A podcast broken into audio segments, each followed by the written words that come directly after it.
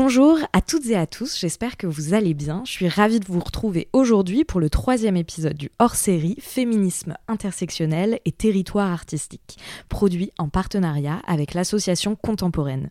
Aujourd'hui, vous allez découvrir euh, une nouvelle voix puisque m'accompagne sur cet épisode une nouvelle membre de l'association qui s'appelle Florie Bavard. Toutes les deux, on s'attaque aujourd'hui à un sujet difficile, celui des violences sexuelles et sexistes dans les mondes de l'art. Pour cela, on a choisi de s'entourer de la journaliste Magali Le Sauvage et d'une des bénévoles de l'association Les mots de trop.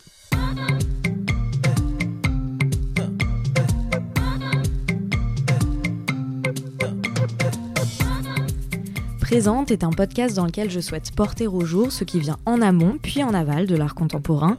Mes questions portent donc rarement sur les œuvres en elles-mêmes, mais davantage sur toutes les réflexions et les doutes qui gravitent autour de celles-ci. Car ici, je m'intéresse d'abord à la manière dont la vie de mon invité impacte son travail, puis à l'inverse, à la façon dont son travail vient impacter sa vie. Dans Présente, j'essaye de mener les conversations comme j'ai l'habitude de le faire en tant que critique d'art dans les ateliers d'artistes ou à la terrasse des cafés, sauf qu'ici nous sommes enregistrés et vous avez la possibilité de tout écouter. Ça, c'est ce que vous avez l'habitude d'entendre si vous êtes des auditorices assidus de ce podcast.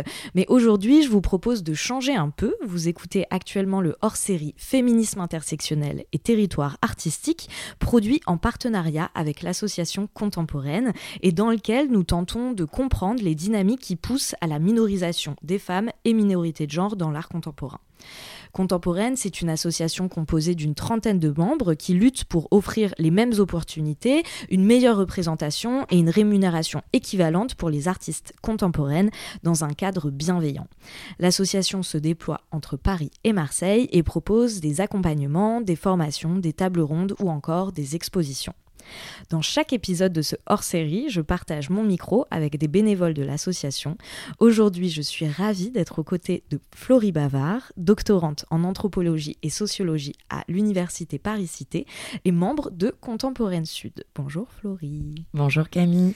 Aujourd'hui, on s'attaque donc euh, au sujet des violences sexuelles et sexistes dans les mondes de l'art contemporain, à l'absence du MeToo dans notre secteur et au recours qui s'offre aux personnes victimes et témoins. Exactement Camille. Le monde de l'art contemporain pose la question de l'écart entre d'une part les représentations collectives, qui l'érigent en un lieu de liberté, de créativité, d'engagement et d'expression de soi, et d'autre part la réalité des pratiques, qui dans les faits perpétuent des formes de domination et des rapports de pouvoir source de tabous, de peur, voire de trauma. Les violences sexuelles, les violences sexistes et les violences de genre qui parcourent le monde de l'art forment des continuums qui s'étendent de la blague sexiste, homophobe, transphobe jusqu'à la violence physique. Ce continuum englobe le harcèlement, les agressions sexuelles, les viols, parfois commis sur des mineurs. Plusieurs initiatives dénoncent depuis des années maintenant ces pratiques, notamment sur les réseaux sociaux.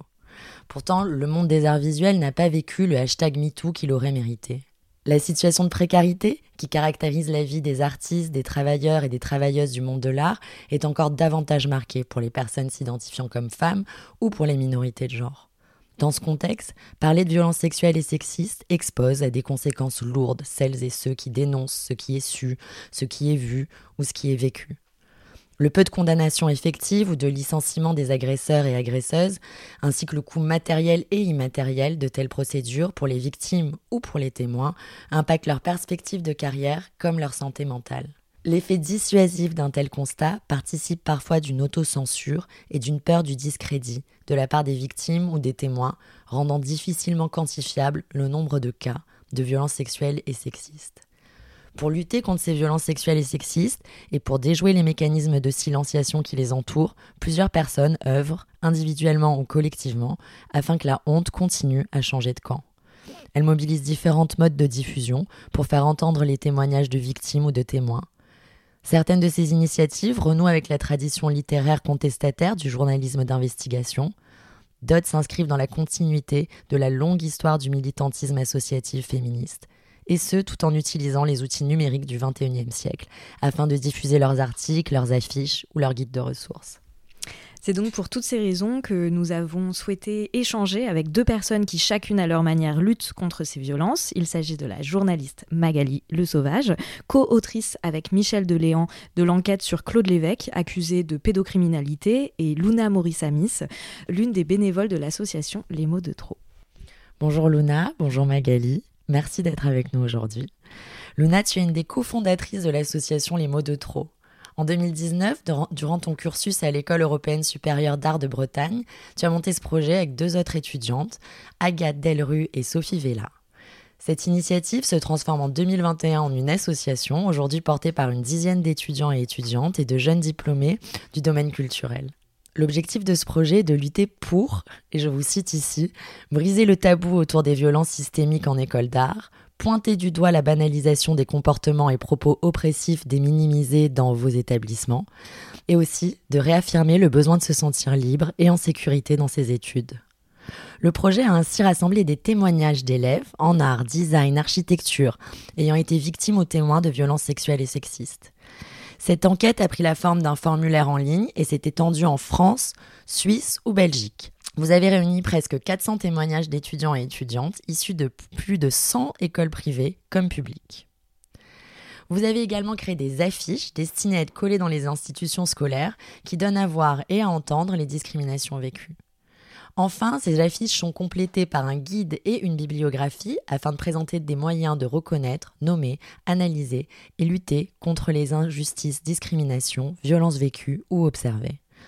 Votre initiative transnationale, menée par une génération d'étudiants et étudiantes installés à Brest, participe à la fois du renouveau des luttes contemporaines, de sa décentralisation et de l'élargissement du répertoire d'action collective militant contre les violences de genre, les violences sexuelles et les violences sexistes. On est très enthousiaste à l'idée d'en apprendre plus sur ton projet aujourd'hui. Magali, bonjour et merci d'être là. Tu es journaliste et critique d'art, actuellement rédactrice en chef de l'Hebdo du quotidien de l'art. Tu as écrit euh, pour le Journal des Arts, L'œil, Volume, la Nouvelle Revue Française, Mouvement, Libération, Art Press, etc. Euh, tu as également co-dirigé un ouvrage collectif sur la chorégraphe Myriam Gourfink en 2012 aux Presses du Réel et tu as rédigé plusieurs textes pédagogiques pour des catalogues d'exposition. Avant cela, tu as été toi-même étudiante en histoire de l'art et muséologie à l'École du Louvre et à la Sorbonne Paris 1, en te spécialisant sur l'art de la fin du 19e au début du 20e siècle. Tu as publié euh, dans Mediapart en janvier 2021 une enquête centrale dans le monde de l'art, celle sur euh, Claude Lévesque. Tu y réunis de nombreux témoignages l'accusant de viol sur mineurs. Cette affaire pose la question du parcours de cet homme, du rayonnement de son œuvre, mais aussi celle du silence qui règne dans un monde de l'art où beaucoup connaissent ses agissements et ont préféré les terres en plaisanter ou les ignorer. Merci à toutes les deux d'avoir accepté cette invitation et de nous donner une occasion de vous écouter briser ces silences. Pour commencer, on vous propose de vous situer. Par exemple, moi, c'est Florie Bavard, je suis une femme cisgenre, marseillaise de 32 ans, j'utilise le pronom elle. Camille, je te laisse te situer à ton tour. Euh, Camille, donc femme cisgenre, euh, pansexuelle, je suis parisienne, euh, je viens de classe moyenne et j'utilise le pronom elle. À ton tour, Magali. Bonjour, moi c'est Magali. Euh, je suis une femme cisgenre, hétérosexuelle et j'ai un enfant. Je m'appelle Luna, j'ai 25 ans. Euh, mes pronoms sont elle et yel. Euh, je suis une femme cisgenre, bisexuelle et j'habite à Paris.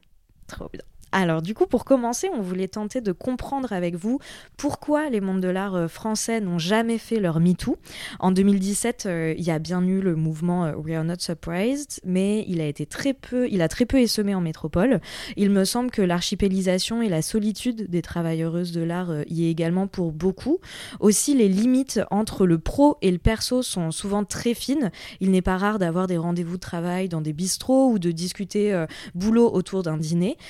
Enfin, la précarité des travailleuses de l'art n'aide pas. Il est en effet euh, difficile pour un ou une artiste, par exemple, de refuser un rendez-vous avec un collectionneur, même s'il la met mal à l'aise, si elle a besoin d'argent ou qu'elle espère que le rendez-vous en question mènera à une vente. Bref, toutes les tares en fait de notre secteur semblent favoriser le fait que les choses n'avancent pas euh, de ce point de vue-là. Qu'en pensez-vous, tout simplement pour commencer? Alors je pense que je pense Camille que ce qui est important au-delà de tout ce que tu viens de dire, c'est d'analyser un peu le système de la presse, tout simplement, puisque MeToo est venu euh, aux États-Unis de l'enquête de deux journalistes américaines du New York Times euh, sur l'affaire Weinstein. Et euh, en fait, le système de la presse fait que le milieu de l'art est très mal représenté dans la presse généraliste, que la presse spécialisée aussi est très euh, lié euh, aux annonceurs, etc. Ce qui fait qu'en fait, là aussi, euh, c'est pas que la parole ne s'est pas libérée dans ce milieu-là, c'est qu'elle n'est pas forcément reprise. Il y a un problème aussi général qui se reflète dans la presse généraliste, c'est que le milieu de l'art est vu comme un milieu très élitiste par la population en général, comme un milieu aussi qui a une réputation d'être euh, assez dépravé, où euh, les mœurs sont libres et où on se dit que peut-être euh, certains comportements sont, sont la norme, alors qu'évidemment les agressions sexuelles sont, sont jamais la norme. donc ça, ce sont des clichés qui perdurent en fait, qu'on pense un peu révolus. quand on connaît nous le milieu de l'art de l'intérieur, on sait que 98% des gens ne sont pas ne gagnent pas très très bien leur vie, que ce sont pas du tout des gens élitistes qui vivent normalement et qu'ils ont des voilà, qui ont des mœurs euh, euh, tout à fait euh, entre guillemets, en tout cas pas répréhensibles. Et donc, donc déjà, il y, y, a un désintérêt de la presse généraliste pour, pour, les sujets qui tournent autour de la sociologie de l'art. déjà, bon, les, pages art se, se, rétrécissent de plus en plus dans, les, dans les journaux. et en plus, et en plus les, les artistes, les commissaires d'exposition, les galeristes importants sont pas connus du tout du grand public. Moi, je m'en suis rendu compte euh, quand on a fait l'enquête sur Claude Lévesque avec Michel Deléan pour Mediapart. Euh, c'est-à-dire que même à Mediapart, que voilà, dont je respecte infiniment le travail, euh, on se rendait compte que, que nos collègues là-bas ne connaissaient pas forcément son nom. Euh, ne savait pas forcément qui il était, donc il a fallu euh, voilà, dire qu'il avait représenté la France à la Biennale de Venise, que c'était un artiste officiel qui avait eu toute une série de commandes de l'État, dont le tapis euh, ornait le, bureau du, du, président de la République. Donc voilà, c'était vraiment un artiste officiel, mais pas si connu que ça du grand public. Et donc, la grande différence avec Harvey Weinstein, par exemple, au départ, ou après toutes les histoires qu'on a su, Luc Besson, etc., c'est que ce sont, et les hommes politiques, évidemment, sans parler des hommes politiques, ce sont des personnalités extrêmement connues, qui ont une grande influence. Euh, tandis que nous, le milieu de l'art, on se rend pas compte parce qu'on est dans une bulle, mais ce sont des gens qui ne sont pas connus. Donc quand vous voulez vendre, entre guillemets, un sujet à la presse généraliste sur un tel a fait ceci, où il y a des soupçons, en fait, euh, ils savent que ça va, enfin, malheureusement, ça n'ira pas beaucoup au-delà de notre petit monde de l'art, en fait. Et donc, ce ne sont pas des sujets qui intéressent la presse généraliste, hein, clairement, euh, à cause de ce, de, ce, de ce microcosme, en fait. Et en ce qui concerne, euh, en ce qui concerne la presse spécialisée, Bon, déjà, elle s'est beaucoup réduite quand même euh, ces, deux dernières décennies, on va dire. Bon, on a vu le comportement d'un magazine comme Art Press, hein, évidemment, qui a pris fait et cause, pas, pas vraiment fait et cause pour Claude Lévesque, mais en tout cas, donc, qui a publié cette fameuse tribune pour la présomption d'innocence, qui était à côté de la plaque, puisque la présomption d'innocence, on sait que c'est en fait dans le cadre judiciaire que, euh, que ça prévaut, mais que ça n'empêche pas de dénoncer des faits et que, évidemment, euh, euh, la présomption d'innocence est dans un tribunal, tandis que la presse a le droit de, a le droit de, de délivrer des témoignages et d'en parler. Et en dehors de ça, bah, il n'y a pas beaucoup de journaux en fait euh, euh, qui, qui, euh, qui, évoquent les problèmes internes au milieu de l'art. Et puis il y a un entre-soi aussi très fort qui muselle beaucoup les journalistes, c'est-à-dire que vous avez beaucoup de journalistes critiques d'art qui sont aussi commissaires d'exposition. on a tous et toutes des amis artistes, commissaires d'exposition, qui travaillent en galerie, qui travaillent dans des musées, etc. Et donc c'est difficile aussi dans ces cas-là euh, de parler. Euh, c'est difficile de, euh, de dénoncer des choses quand on sait que ça peut faire du tort à des gens qu'on connaît bien, quand on sait que ça peut nous-mêmes nous revenir en boomerang comme ça parce que moi, je pense qu'il y a un, vrai défaut dans notre, dans notre métier de journaliste en art, c'est qu'il y a beaucoup de, de de critiques d'art ou de journalistes qui sont aussi commissaires d'exposition. Euh, moi, je ne suis pas pour l'interdire formellement, mais je pense qu'à un moment donné, il faut savoir si on est journaliste ou si on participe du monde euh, dont on veut parler en fait. Parce qu'on peut pas faire les deux en même temps. On peut pas à la fois être euh, analyser euh, un écosystème et en même temps en faire partie. On peut pas alors je vais pas employer le mot juger parce que c'est trop surplombant mais on peut pas décortiquer un, système et en même temps en faire partie. À mon avis c'est il y a, y a, un problème aussi à ce niveau là et pour moi c'est une des raisons pour lesquelles dans le milieu de l'art c'est aussi difficile d'avoir un MeToo Le silence des personnes victimes ou des personnes témoins illustre le poids des peurs, des tabous et des dilemmes engendrés par les violences sexuelles et sexistes.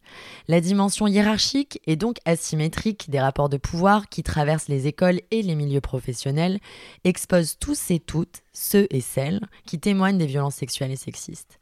Mais nommer et dénoncer ces violences verbales ou physiques revient à prendre des risques qui diffèrent selon les époques, les contextes, les lieux, mais aussi selon les âges et les étapes de la carrière.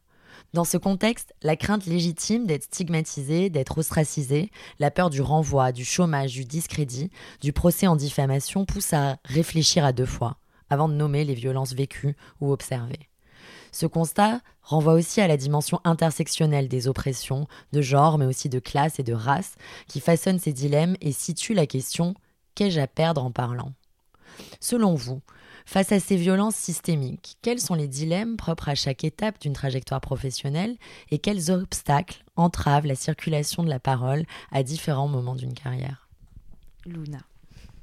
Comme le travail de l'association Les mots de trop s'adresse avant tout à des étudiants et étudiantes, la crainte, n'est pas directement portée sur euh, le risque de chômage ou alors euh, de rejet professionnel, il y a bien sûr cette idée qui se cache euh, derrière les angoisses, mais euh, il y a surtout une peur de l'échec plus général et surtout une peur de la non-écoute. Euh, les élèves ont plutôt peur d'échouer dans le cadre de leurs études et de perdre la place qu'ils ont peiné à prendre dans ces écoles qui sont très souvent sélectives.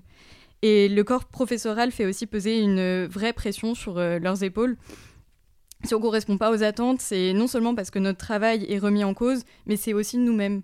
Euh, le rapport entre professeur et élève est aussi euh, assez particulier dans les, écoles d'art. Et il implique euh, souvent beaucoup d'ego, d'émotions. Et c'est bien plus fort que dans un cadre plus universitaire.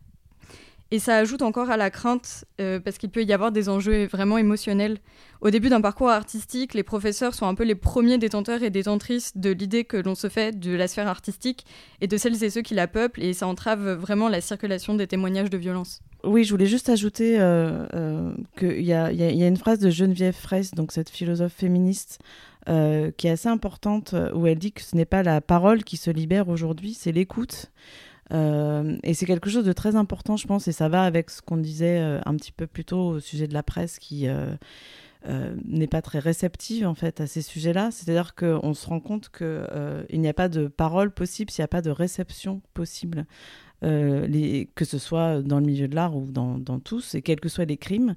Euh, et donc, en fait, euh, le, sujet là, c'est plutôt qui écoute.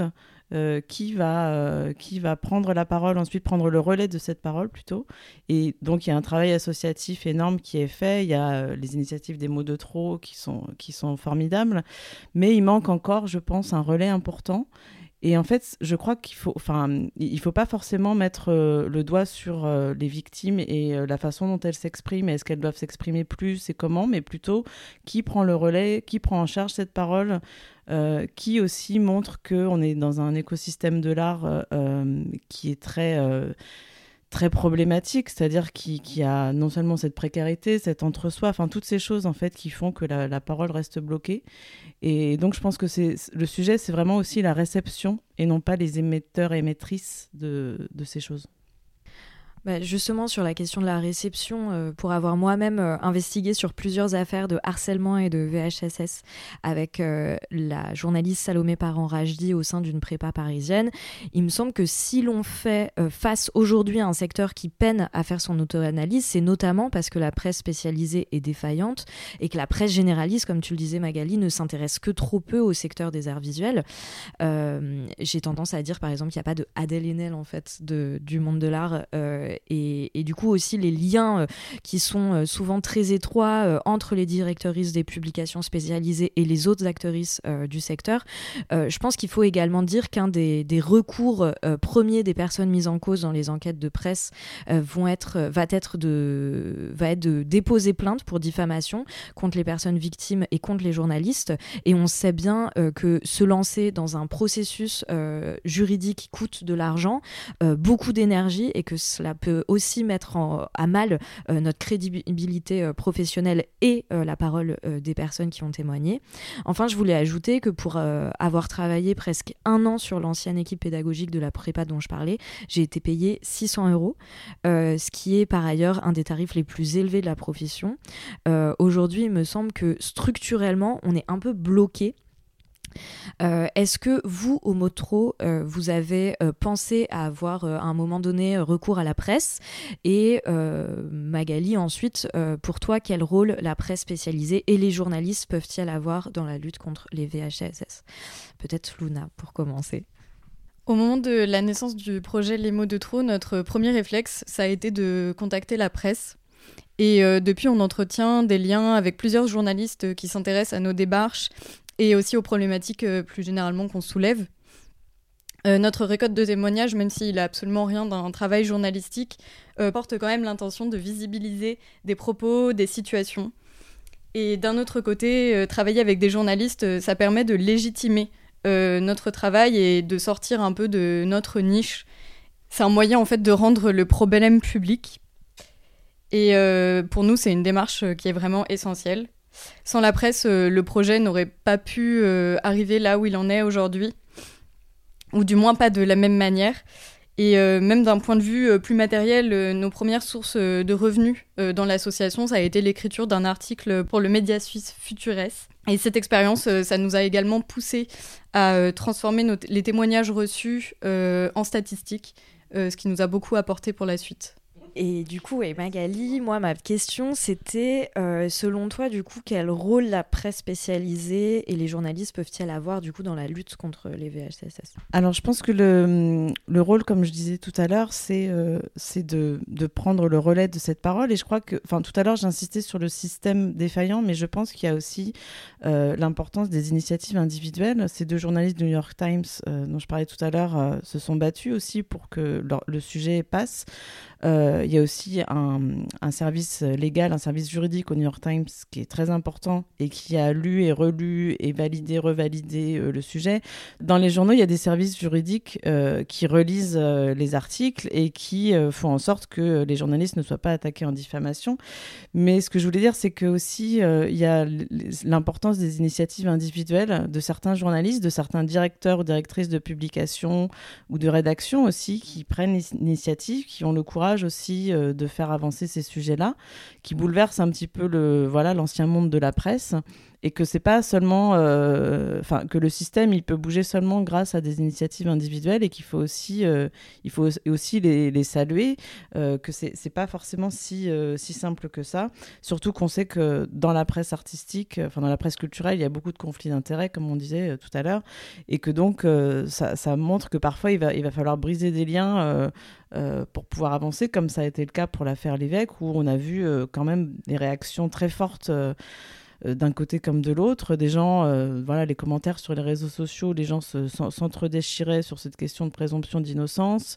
Euh, et, donc, voilà, il faut aussi du courage, notamment aussi des directions qu'il faut aussi quand même saluer aussi parfois pour, voilà, pour, pour prendre ces décisions.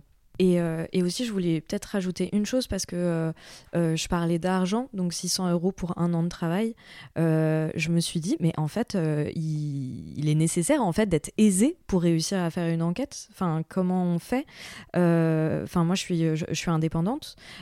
c'est un, c'était un investissement en termes de temps et d'énergie, mais aussi financier. Enfin, de, réussir à, à, déployer toute cette énergie-là pour à la fin gagner 600 euros. Enfin, clairement, on fait pas ça pour euh, la richesse. Donc euh, je pense que c'est aussi un élément important, j'imagine. Ah oui, un élément important, c'est que le journalisme est très mal payé, effectivement. Euh, donc quand on est, quand on est en CDI, en général, on travaille sur plusieurs choses en même temps. moi, j'ai travaillé sur l'affaire Lévesque, mais en même temps, je travaillais pour le quotidien de l'art. Donc, en fait, je continue à faire mes articles les uns après les autres. Et je travaillais sur Lévesque aussi en plus, pour Mediapart. Euh, à Mediapart, par exemple, euh, comme au quotidien d'art, on travaille sur plusieurs choses en même temps, en fait. Et pour les indépendants, par contre, alors là, c'est vraiment très compliqué. Euh, je parle pas des journalistes qui, en plus, euh, par exemple, sont reporters et vont aller en Ukraine ou en, ou en, Afrique subsaharienne faire, des, faire des reportages qui en plus doivent, enfin, sont défrayés, mais bon, qui sont aussi, qui ont un coût humain aussi, un coût psychologique assez important. Euh, et donc, euh, donc, quand on est indépendant, c'est très compliqué de faire des enquêtes et, sont, et les journaux qui payent bien sont très rares.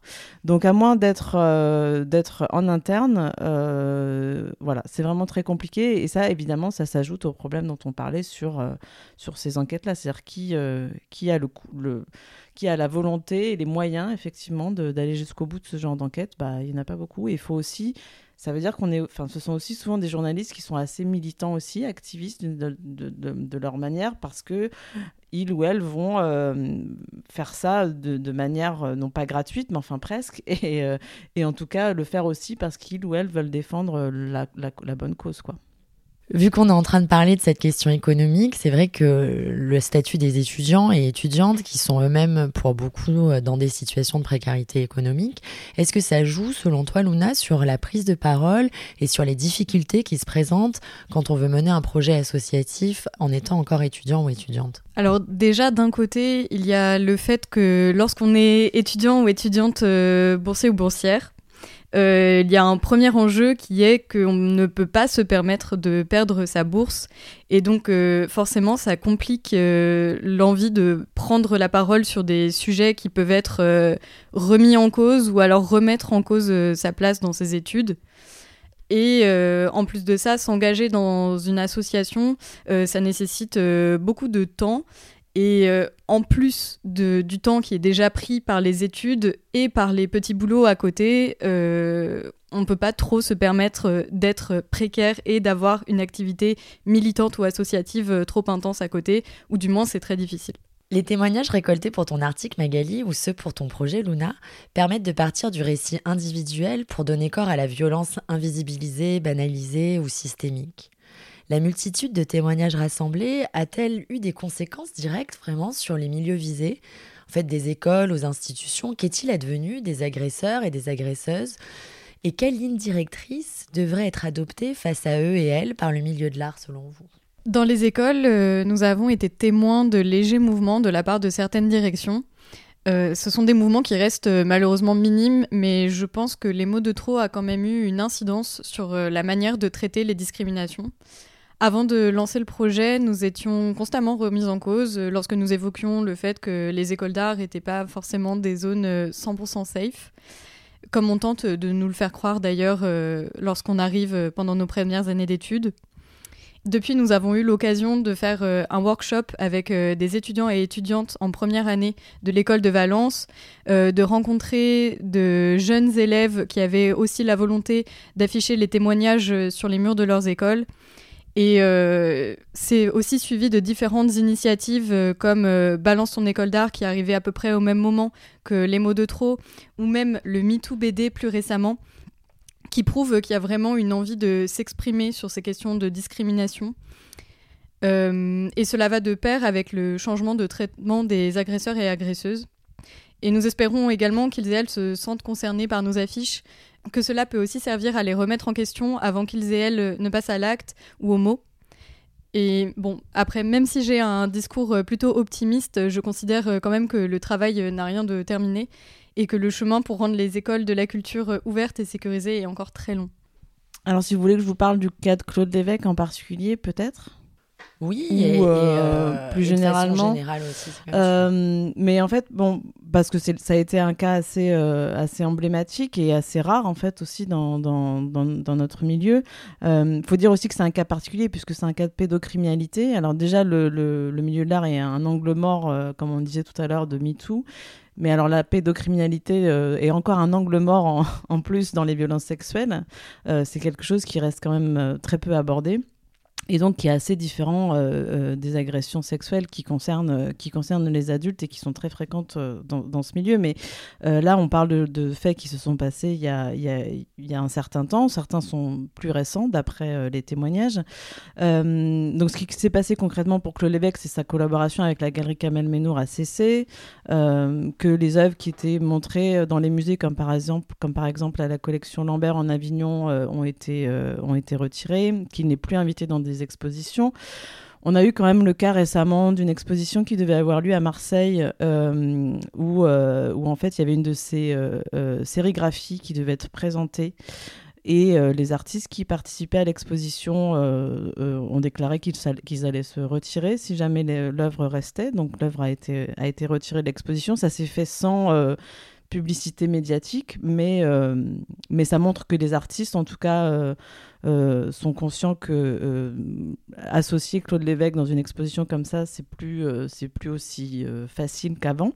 Donc il y a une ostracisation réelle. Après, d'un point de vue juridique, l'enquête n'est pas close.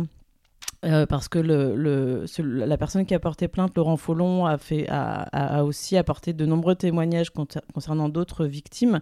Et donc, il y a des enquêtes qui sont encore en cours. Et, donc, voilà. Donc, c'est pas terminé à ce niveau-là. Il y a aussi des œuvres dans l'espace public, comme à Montreuil, qui ont été éteintes, puis rallumées, puis rééteintes. Et en fait, on voit que les collectivités euh, qui sont propriétaires de ces œuvres sont, sont très mal à l'aise, ne savent pas trop quoi en faire, parce qu'il y a le droit d'auteur en France qui est très, euh, très fort, enfin, qui est très bien fait pour les artistes mais qui fait aussi que des œuvres comme ça dans l'espace public ne peuvent pas être retirées euh, euh, alors que le procès n'a pas eu lieu, alors qu'il n'y a pas eu de, condamnation.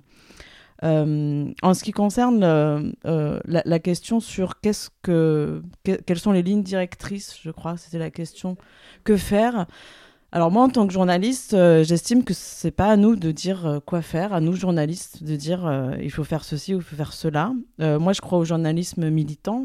Je crois, euh, au, journaliste, au journalisme euh, actif, activiste, si je puis dire. Et, euh, et je pense que quand on mène une enquête sur les violences sexuelles ou, ou, même sur des problèmes financiers, enfin peu importe, mais en tout cas c'est une forme de, c'est une forme d'action, c'est une forme d'activisme. Mais on n'est pas là en tant que journaliste pour dire il faut cette personne, il faut faire ceci, il faut faire cela. notre engagement, il n'empêche pas une certaine enfin il n'empêche pas l'objectivité. Et ça demande aussi que nos enquêtes soient inattaquables, c'est-à-dire qu'elles soient euh, euh, absolument euh, irréprochables. et je pense que notre action en tant que journaliste, c'est de, faire la preuve par les faits, en fait. Et ensuite, alors je dis pas, on sait très bien que la justice est défaillante, la justice, manque de moyens, donc je suis pas du tout en train de dire c'est à la justice de faire son travail. Nous, on fait des enquêtes qui sont aussi complètes parfois, voire plus, parce qu'on a parfois pas toujours, mais plus de temps que la police euh, ou que la justice. Et, donc, en fait, les, preuves qu'on apporte, elles sont euh, tout aussi irréfutables. Après, elles ne sont pas amenées devant un tribunal, mais on a vu, comme ça a été le cas euh, dans MeToo, pour plein de cas, que en fait, le, journalisme a apporté énormément au travail de la police et que énormément d'enquêtes ont été ouvertes grâce au travail des journalistes. Euh, et donc notre travail à nous, c'est ça, c'est d'apporter des éléments de preuve. Et ensuite, euh, après, évidemment, normalement, la justice doit prendre le relais, mais on ne peut pas vraiment aller au-delà de ça. Et surtout, euh, notre activisme n'est pas, on enfin, et surtout, on n'est pas là pour dire il faut, il faut faire ceci avec cet artiste ou ceci avec cette personne. ça, c'est à d'autres structures de prendre le relais, je pense. Il me semble aussi qu'un des biais qui mène à la silenciation des personnes victimes de harcèlement et de violences sexuelles et sexistes, c'est l'essentialisation qui euh, qui les menace une fois qu'elles ont parlé. J'ai l'impression que la peur d'être réduite euh, au statut de victime et qu'on arrête de les considérer comme des artistes, des étudiantes, des, des galeristes, des travailleuses de l'art de manière générale, euh, c'est un truc qui est très présent. Et est-ce que vous ne pensez pas qu'il s'agit là aussi d'un frein la prise de parole Luna, peut-être C'est vraiment un frein à la prise de parole. Euh, il y a un besoin de faire des expériences de discrimination, des expériences euh, qui sont globales et donc euh, politiques. Et c'est pour cela que nous, on a choisi de mener une récolte de témoignages complètement anonymisés. ça simplifie le processus d'expression sur des sujets sensibles sans essentialiser le ou la témoignant ou témoignante. Donc son expérience peut être largement partagée, elle est systémique, elle n'a pas besoin d'un nom. Par ailleurs, cela peut aussi être libérateur pour certaines personnes euh, de dire son nom, de, s'exprimer à la première personne et on ne remet pas du tout ça en cause. Alors moi, pour avoir discuté récemment avec un artiste euh, qui a été euh, victime de violences sexuelles quand il était enfant, enfin d'inceste plus précisément, il me disait qu'il avait pendant longtemps rejeté le mot de victime et qu'il se l'était réapproprié récemment.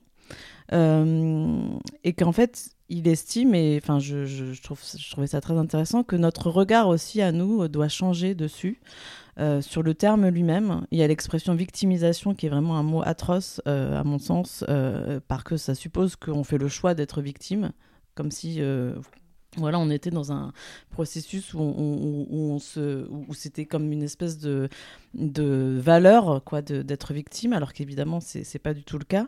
Euh, et donc, cet artiste voilà, me dit qu'il s'était réapproprié ce mot parce qu'il y a aussi cette idée euh, euh, de donner un sens politique à ça et de faire partie aussi d'un alors non pas d'une communauté de victimes c'est pas du tout ça mais en tout cas de, faire un peu collectif. Et euh, euh, c'est aussi se dire euh, victime c'est aussi ça permet de comprendre pourquoi aussi les choses se sont passées. C'est à dire que c'est aussi c'est le processus qui, qui, qui, a lieu dans un procès d'ailleurs. C'est à dire qu'un procès ça permet non seulement de éventuellement condamner une personne mais surtout ça permet de comprendre pourquoi les faits se sont passés, comment, euh, comment, euh, comment a pu avoir lieu un, des tels faits. Et, euh, et, et, et, le statut de victime permet ça, c'est-à-dire qu'il permet de dire je suis, je, je, il s'est passé ça, on, m'a fait ça, et j'aimerais comprendre pourquoi. Et je crois qu'il faut que peut-être notre, notre compréhension ou notre appréhension de ce mot victime, il faut peut-être qu'il change et qu'on arrête de penser que les victimes se complaisent dans, dans leur statut. C'est pas du tout le cas. Donc euh, il faut déjà bannir ce mot de victimisation qui est atroce. Et, se dire que finalement c'est une condition qui peut être partagée par beaucoup et qui peut aussi avoir un sens politique euh, et que être victime ça peut être enfin je ne veux pas qu'on se soit mal compris ce que je veux dire, mais que ça, peut être aussi une force de se reconnaître victime, de reconnaître qu'on nous a fait du mal, par exemple. C'est déjà un premier pas euh, pour aller mieux. Alors après, je suis pas du tout dans l'injonction. Nous, on a donc dans, dans l'enquête L'évêque, on a quand même eu beaucoup de, témoignages d'autres euh, victimes, que Laurent Follon qui a porté plainte publiquement et qui ne veulent pas témoigner publiquement, euh, qu'on a cité anonymement, d'autres dont on, voilà, dont on sait qu'ils sont victimes mais ils ne veulent pas parler, ils le feront peut-être un jour, ils le feront peut-être jamais. Euh, c'est pas du tout une injonction pour à le faire, mais en tout cas, on sait qu'une fois que les gens se, rendent compte qu'ils ont été victimes de quelque chose, c'est déjà un premier pas pour eux, pour aller mieux, et en plus après pour éventuellement euh, euh, poursuivre en justice l'agresseur. Luna, l'association Les mots de trop offre non seulement un espace de témoignage et de visibilisation des expériences vécues, mais elle propose également un guide de l'autodéfense pour les étudiants et étudiantes en art. Pourrais-tu nous en dire un petit peu plus sur les différents recours que vous y présentez et de façon plus large sur le rôle de la solidarité entre concernés dans la lutte contre les violences sexuelles et sexistes? Et enfin, selon vous, Luna et Magali, pour élaborer un contre-discours face à la longue invisibilisation des violences sexuelles et sexistes, comment envisager davantage de convergence entre différentes branches du monde de l'art, entre les écoles, les artistes, les galeries, les critiques, etc. Donc avec l'association Les mots de trop, on a décidé de mettre euh, en place différents outils en plus de notre récolte de témoignages parce qu'il nous semblait important de contextualiser notre démarche et d'utiliser notre projet comme un outil de lutte mais aussi comme un moyen de créer des échanges. Donc, nous avons sorti un guide d'autodéfense euh, dans lequel euh, nous avons mis à disposition des récits d'expérience d'autres associations et collectifs qui luttent contre toutes les violences en école d'art. La traduction de notre article pour Futures qui inclut aussi nos statistiques mises à jour, ainsi qu'une liste de ressources comme euh, des podcasts, des livres, des documentaires, etc., qui peuvent aider à comprendre le fonctionnement des discriminations et leur aspect systémique. Cela nous semble important de relayer d'autres paroles afin de créer une vraie dynamique de solidarité et d'intersectionnalité entre ces expériences. Et euh, ouvrir la parole et euh, créer des discussions autour de ces thèmes, sortir des clichés et des tabous, c'est à nos yeux la seule manière de créer des ponts entre les différentes sphères culturelles. Donc, euh, pas besoin de militer depuis des années pour prendre la parole sur ces thématiques, pas besoin de donner son nom pour témoigner. Nous voulons vraiment faciliter l'accès des ressources euh, pour lutter contre les discriminations dans les écoles d'art. Et alors au sujet de la manière dont on peut, entre différents métiers du milieu de l'art, euh, euh, essayer de, faire avancer les choses, euh, je pense que déjà en ce qui concerne les violences sexuelles et sexistes, d'ailleurs on est, on est quatre femmes cisgenres là, c'est quand même beaucoup les femmes qui font avancer ça et donc c'est un, un, milieu qui est très, où il y a beaucoup de femmes, mais qui sont pas forcément au poste de direction.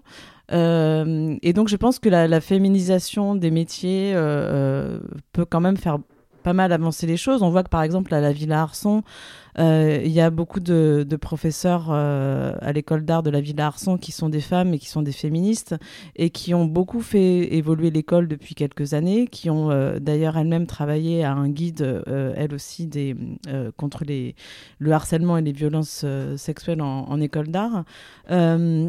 Et donc je pense que ce point-là, ce point-là, il est important. Après, il faut pas euh, oublier qu'il euh, y a aussi du harcèlement moral très important dans le milieu de l'art et qu'il y a beaucoup de femmes qui sont des harceleuses. Euh, là, je parle pas de harcèlement sexuel, mais de harcèlement moral. Des directrices de centres d'art, voilà, qu'on on sait que, ont eu des comportements problématiques, des galeristes, des collectionneuses. Enfin bon. Et donc je veux pas dire que mettre des femmes au poste de direction, ça résout les problèmes. C'est pas du tout ça. Mais en tout cas, qu'il y ait une prise de conscience et, et une, une sororité, une solidarité solidarité entre femmes qui soit plus importante euh, dans le milieu de l'art, je pense que ça peut quand même beaucoup faire évoluer les choses. Il y a aussi des violences euh, sexuelles euh, d'hommes sur des hommes dans le milieu de l'art. Je pense qu'il faut pas l'oublier. Bon, il y a le cas de, l'évêque, la pédocriminalité, c'était c'était un homme sur des petits garçons, mais en tout cas, il y a aussi des violences des violences d'homme à homme mais ça reste des violences masculines. Donc, euh, je pense que c'est pas pour euh, jeter le discrédit sur tous les hommes, mais en tout cas, il faut qu'il y ait une prise de conscience que c'est un milieu extrêmement patriarcal, euh, que c'est un milieu où, où, la, où, la, violence des rapports, comme on l'a dit, vient aussi du fait des gros déséquilibres de pouvoir et des gros déséquilibres de, financiers aussi, et que la, solidarité qui peut se mettre en place, alors avec des initiatives qui souvent viennent des plus jeunes, d'ailleurs justement des écoles d'art, doit aussi commencer à, un peu euh, se diluer un peu euh, vers les, les, plus âgés. Euh, il faut aussi que les galeries, par exemple, c'est un milieu assez particulier puisque c'est privé. Donc en fait là, si vous voulez, c'est difficile d'avoir des recours, c'est difficile d'avoir un milieu associatif qui peut prendre en, charge ça. C'est-à-dire que chacun, chacune se retrouve un peu tout seul quand il se retrouve face à des violences sexuelles ou des, des, des, des harcèlements sexuels en galerie, par exemple. Mais en tout cas, voilà, je pense qu'il faut qu'il y ait une prise de conscience plus générale d'autres générations peut-être aussi euh, plus âgées, on va dire, parce qu'aujourd'hui c'est surtout les jeunes quand même, euh, les moins de 30 ans on va dire, qui mènent euh, qui mènent ça et qu'il faut que ça se, que ça se répande voilà, jusque, jusque haut de la pyramide des âges de ce milieu. C'est pas ce que tu en penses, mais moi, ça me va de finir sur le fait de répandre la lutte. je, ouais, je trouve ça très bien. merci à toutes les deux d'avoir euh, été là. Merci Fleur d'avoir été ma copilote sur euh, cet épisode. Merci Camille. Euh, et merci chers auditeurs de nous avoir écoutés. On espère sincèrement que cet épisode vous aura un peu éclairé sur toutes ces problématiques-là. On vous invite évidemment à lire l'enquête de Magali Le Sauvage euh, sur Claude Lévesque et à suivre euh, le travail de mots de trop. Je sais que vous avez tout un tas d'actualités en plus en ce moment, donc allez les suivre sur Instagram. Euh, ça vous fera du bien, je pense, et ça vous donnera plein de force. Et je vous remercie à nouveau et je vous dis à dans un jour ou même avant, parce qu'il y a plein d'actualités en ce moment pour présente. Donc à très vite. Mais d'ici là, prenez soin de vous et je vous embrasse. Au revoir.